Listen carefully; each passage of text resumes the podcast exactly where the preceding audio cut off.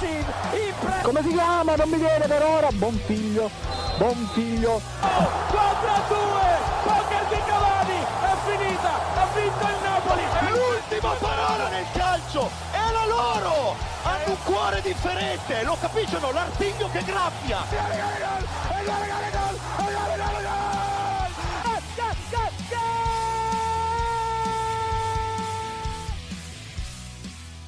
Un gaudioso saluto cari amici ascoltatori, benvenuti alla nuova puntata di Goal Speaker. Io sono Marco Cangelli, come avete modo di sentire, e parleremo oggi di Europa, parleremo del campionato, parleremo della rivoluzione Juve e lo faremo con il mio caro collega indirettamente collegato dalla lanterna, lui è il cantore del calcio genovese, il De André di Via Festa al Perdono, Matteo Garaventa. Buonasera a tutti ragazzi, è un piacere eh, riascoltarci qui sulle frequenze di Go Speaker, anche se siamo tutti ormai in podcast. E mi sembra un po' di tornare indietro in quei tete a tete che facevamo una volta all'università, Marco.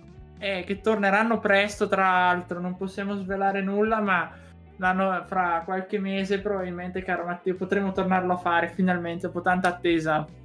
Finalmente, finalmente, speriamo bene.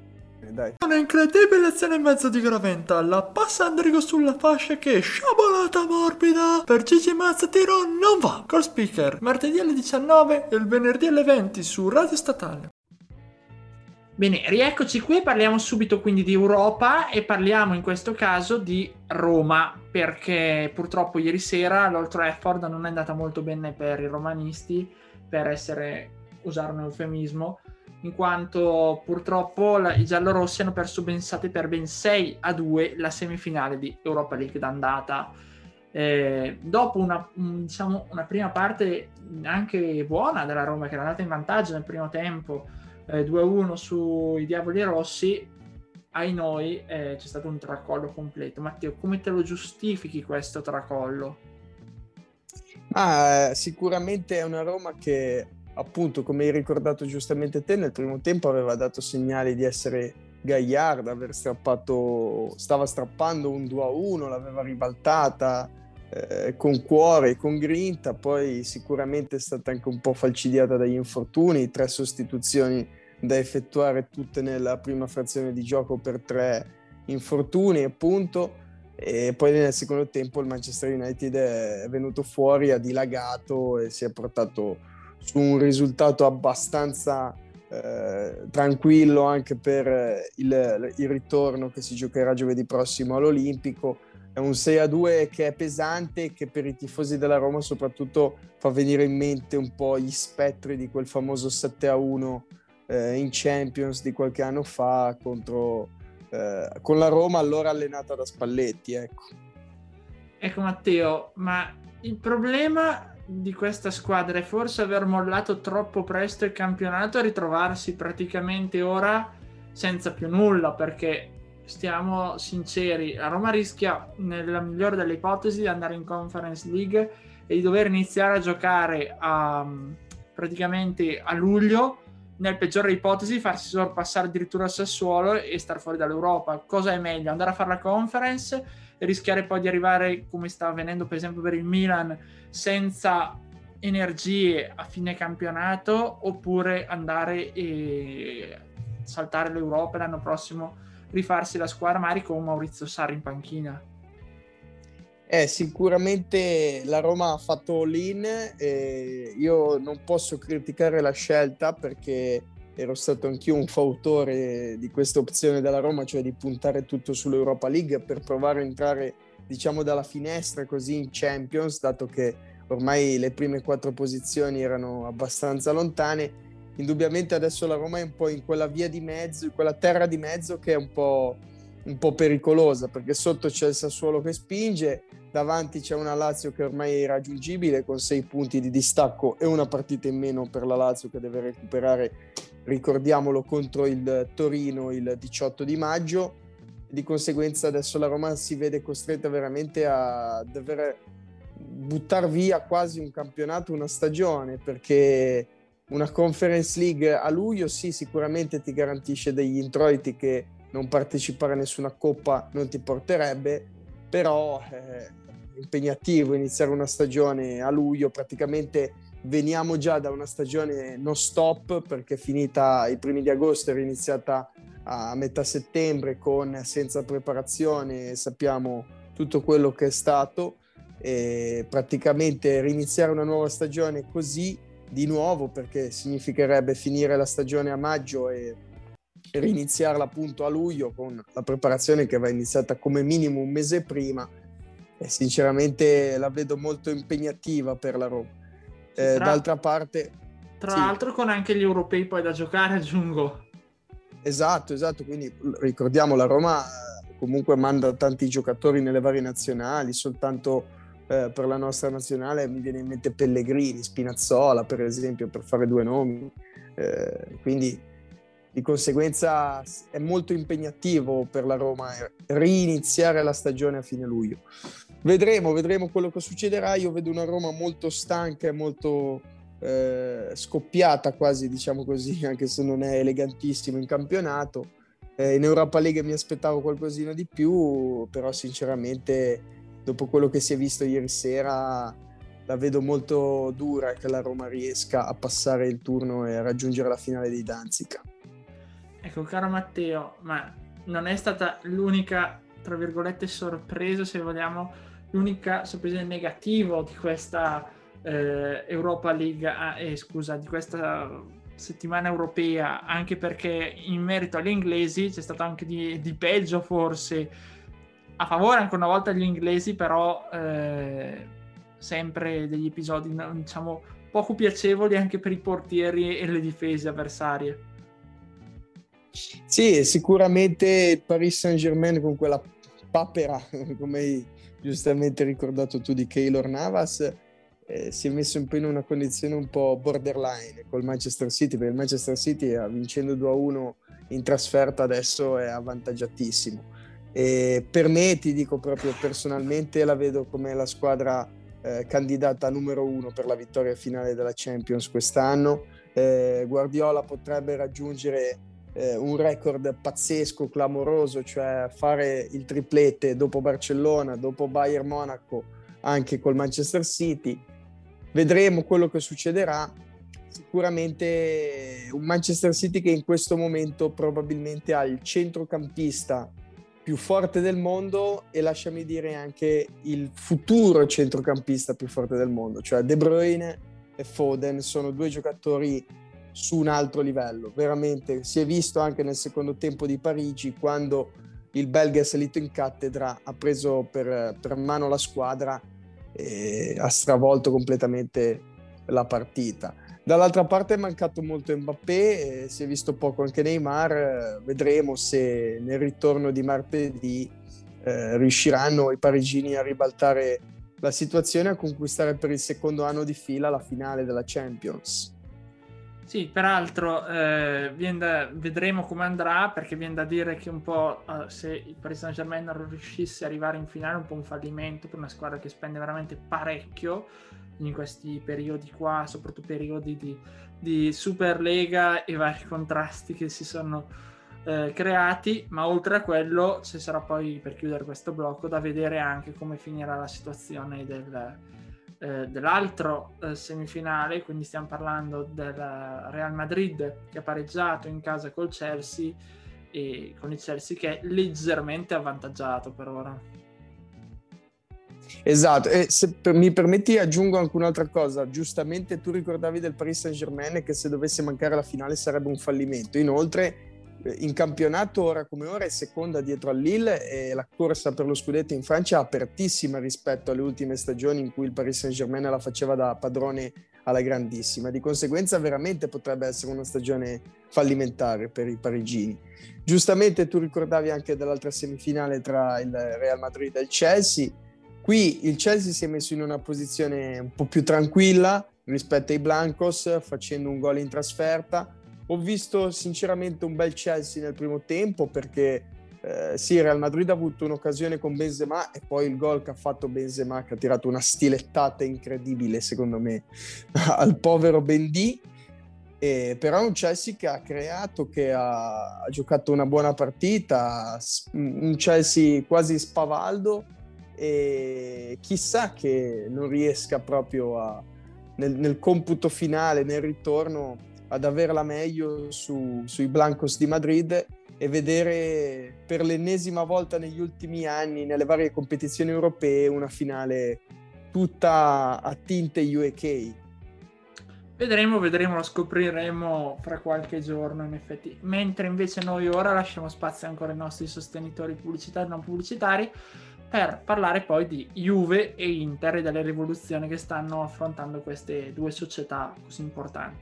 Spiazze per il presidente Lotito, spiazze per i giocatori, spiazze per Ciro, spiazze per tutti i giornalisti laziali, ma io ascolto solo Gold Speaker il martedì alle 19 e il venerdì alle 20 su Radio Statale.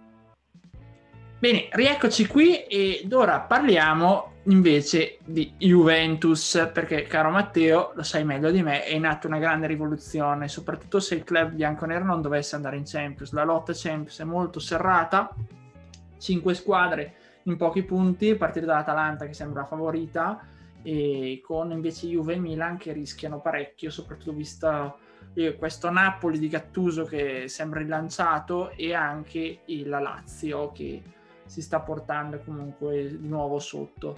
Ecco Matteo, chi vedresti bene tu alla Juve? Si parla tanto, si vocifera di Allegri, ma si parla anche di Zidane e di altri allenatori, perché Pirlo obiettivamente sembra che la fiducia alla continenza sia finita, proprio anche perché si è trovato in una squadra forte dove devi dimostrare tutto e subito.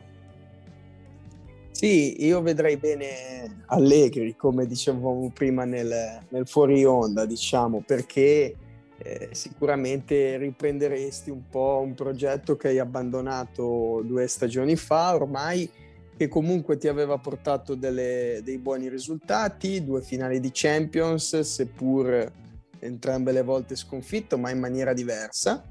Eh, scudetti a non finire, 5 se non vado errato, no, 4 di fila se non vado errato, 5 comunque, eh, numeri incredibili e soprattutto una Juventus che seppur criticata sul piano del gioco otteneva appunto i risultati, otteneva eh, i punti e conquistava trofei, Coppa Italia e Scudetti come abbiamo detto e anche in Champions faceva sempre il suo percorso.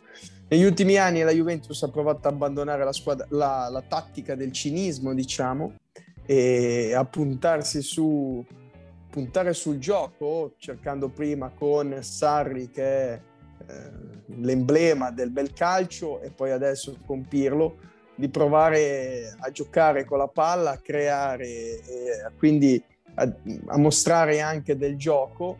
E sicuramente è stato un po' un, un, fallimento, anzi sono state due stagioni di fallimenti, perché l'anno scorso sì, eh, comunque ha vinto lo scudetto, però eh, in Champions è uscita agli ottavi di finale come quest'anno e l'obiettivo non troppo velato della, della Juventus, ricordiamolo, eh, sarebbe stato anche quello di, confer- di, di, di, tornare a sollevare la coppa dalle grandi orecchie eh, in ambito europeo.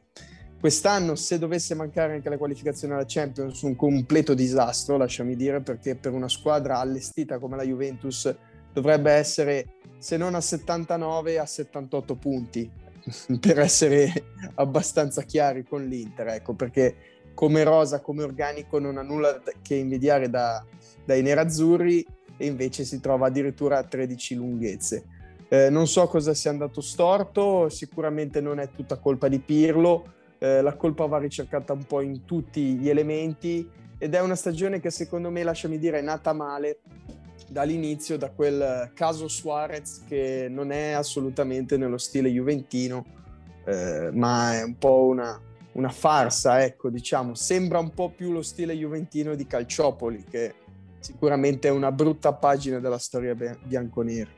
Ecco, io a quel punto ti vorrei dire, tu hai citato il caso Suarez che è legato a Fabio Paratici, quanto Agnelli si è completamente smarcato nonostante alcuni messaggi che sono emersi, e, però Paratici già si parlava di che se ne andasse dopo la cacciata di Sarri in seguito all'eliminazione agli ottavi con Leone dell'anno scorso, quindi anche lì era giusto tenere Paratici o meno? E poi un'altra domanda che ti faccio, tu a livello di giocatori, chi terresti e chi invece lasceresti andare o comunque mh, venderesti all'interno della Juventus in vista di questa rivoluzione, questa rinascita dei bianconeri? Ah, indubbiamente sulla prima domanda, eh, secondo me è stato giusto proseguire con Paratici perché ha sempre fatto il suo egregio lavoro. Credo che sia difficile che il rapporto prosegua ancora dopo la fine di questa stagione per eh, il semplice motivo che quando il tuo datore di lavoro, in questo caso il presidente Agnelli, ti accusa così, secondo me non ci sono più le condizioni per andare avanti né da una parte né dall'altra. Sarebbe anche irrispettoso nei confronti di uno e dell'altro. Ecco.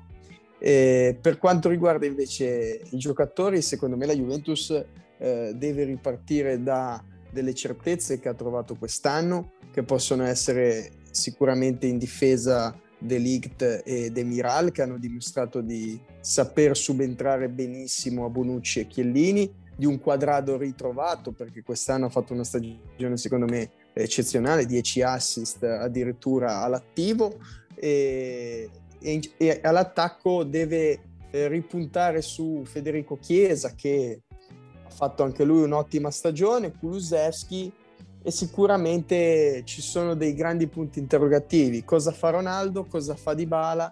Perché sono i due top player di questa squadra e in questa stagione non nascondiamoci, soprattutto Dybala, ma anche Ronaldo ultimamente sono un po' mancati.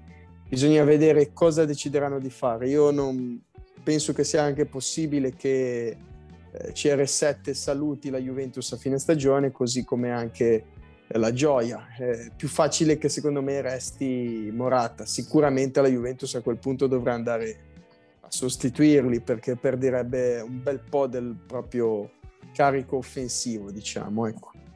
ecco, per chiudere un po' invece questa corsa Champions, l'Inter ormai domenica probabilmente festeggerà il suo scudetto dopo oltre dieci anni perché se soprattutto l'Atalanta non dovesse battere il Sassuolo, il Milan, il Benevento eh, e vincendo soprattutto chiaramente col Crotone dovrebbe riuscire già a festeggiare. Ma a parte l'Inter che appunto eh, a livello societario si parla di un ingresso adesso di questo fondo americano per ripianare i debiti 200 milioni e però la famiglia Zhang ha detto chiaramente che non vuole vendere, vedremo poi nel corso del post campionato e tutto se anche di Conte Marotta rinnoveranno o meno perché eh, sarà interessante capire anche quello. Chi vedi meglio per la corsa Champions, quindi i tre posti ancora che sono in ballo. E il Milan. Il rientro di Ibra può bastare per cambiare questa situazione? Disastrosa a mio parere.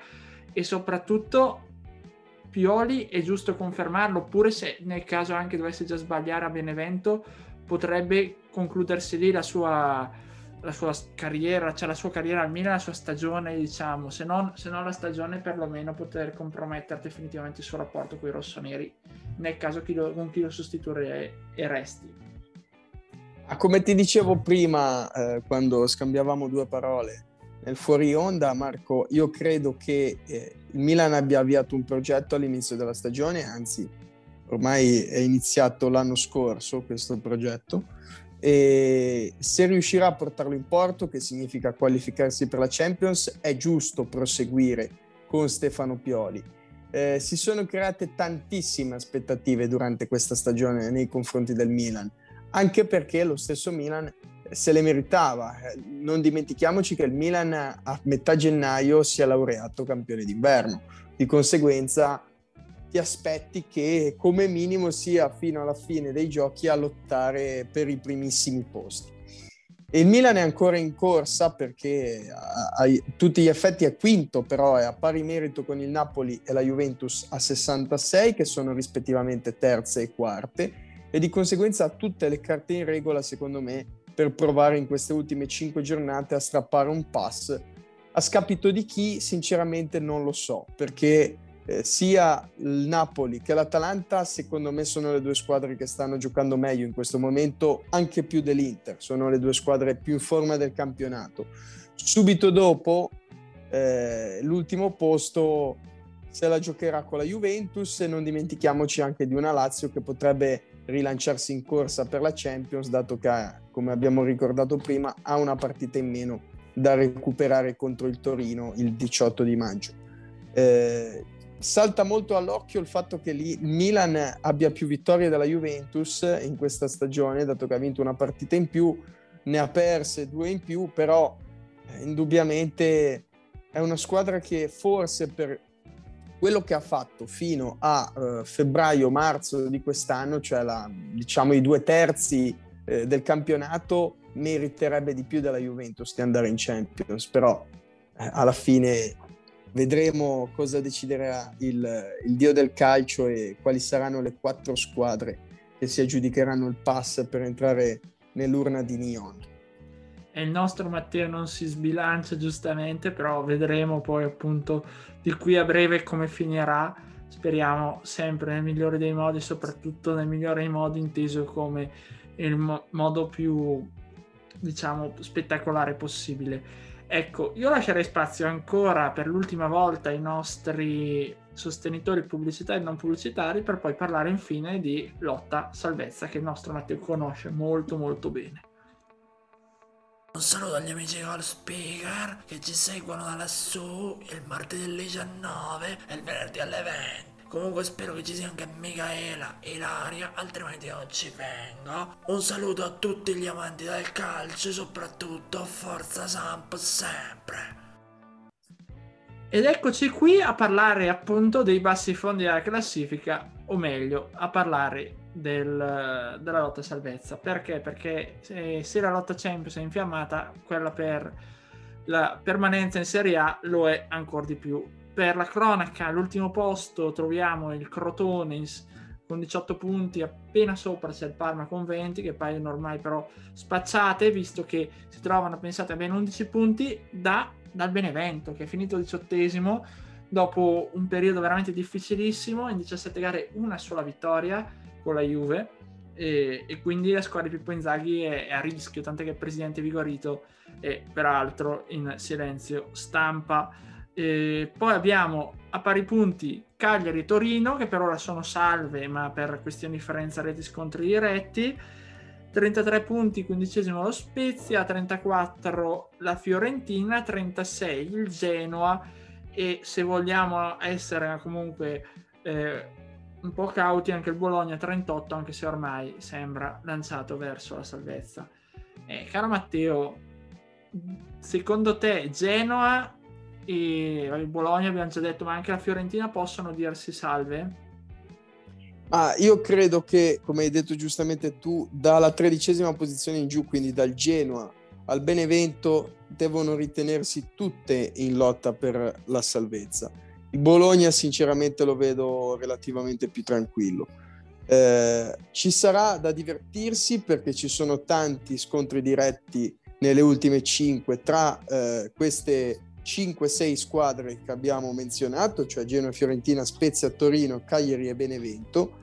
E se ti devo dire un mio pronostico, qui sono un pochino più largo di manica rispetto alla Champions, vedo il Benevento, che tra l'altro in questo momento la ter- sarebbe la terza retrocessa, la squadra più in difficoltà di tutte. Perché eh, come hai detto giustamente te non, ha vinto una partita nelle ultime 17, nelle ultime 5 non ha più vinto, e si trova in una situazione abbastanza delicata e impegnativa, domani giocherà eh, contro il Milan domani sera nell'anticipo del sabato.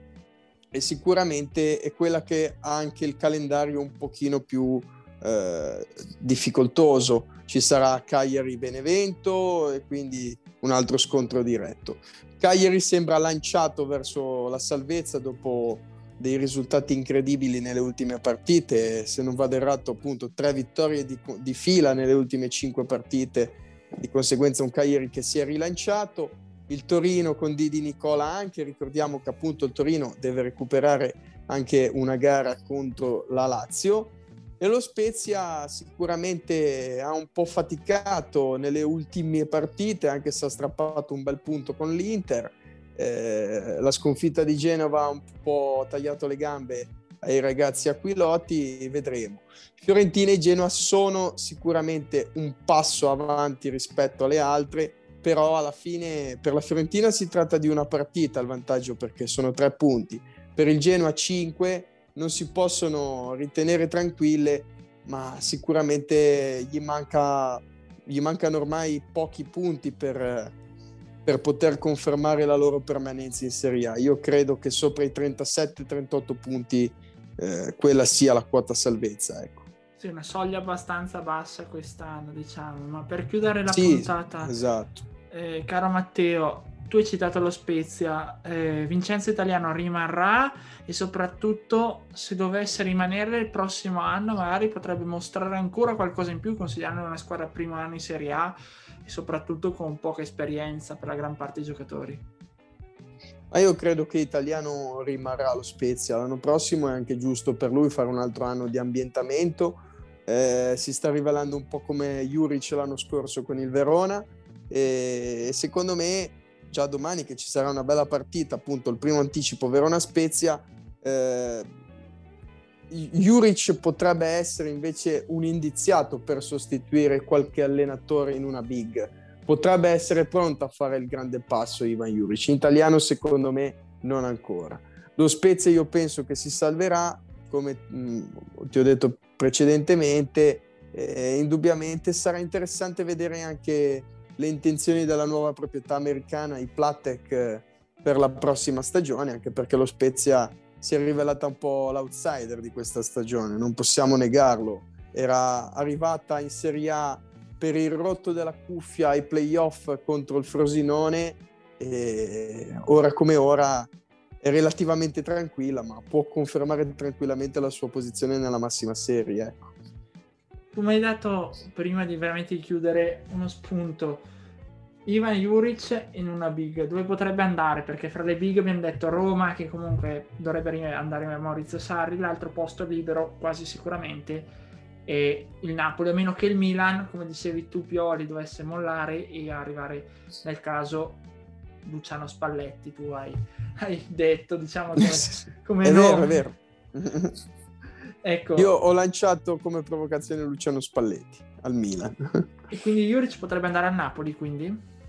Secondo me sì, secondo me io credo che la piazza migliore in questo momento dove potrebbe eh, approdare Ivan Juric sia proprio il Napoli tra le big o se no addirittura se ci dovesse essere un eh, clamoroso capovolgimento di fronte eh, per l'Atalanta con la partenza del Gasp sostituire Gaspa Bergamo in una, una, situazione molto amarcord rosso-blu, diciamo così, no? Eh, rivivendo un po' il percorso che c'è stato a Genova, magari in maniera più fortunata. Va bene, vedremo se il nostro Matteo ci ha azzeccato, nel caso ce lo farete sapere. Io lo ringrazio per essere stato qui oggi con noi. È stato un piacere, grazie a te Marco, grazie agli ascoltatori, buon weekend e viva il campionato, teniamocelo stretto finché c'è e io do l'appuntamento ai nostri ascoltatori a martedì alle ore 19, sempre su Radio Statale, sempre con Goal Speaker per parlare calcio. Un caro saluto e un buon weekend di campionato a tutti. Un gol spettacolare, un gol meraviglioso, impressive, impressive, impressive. Come si chiama? Non mi viene per ora. Buon figlio, buon figlio. Oh, 4 a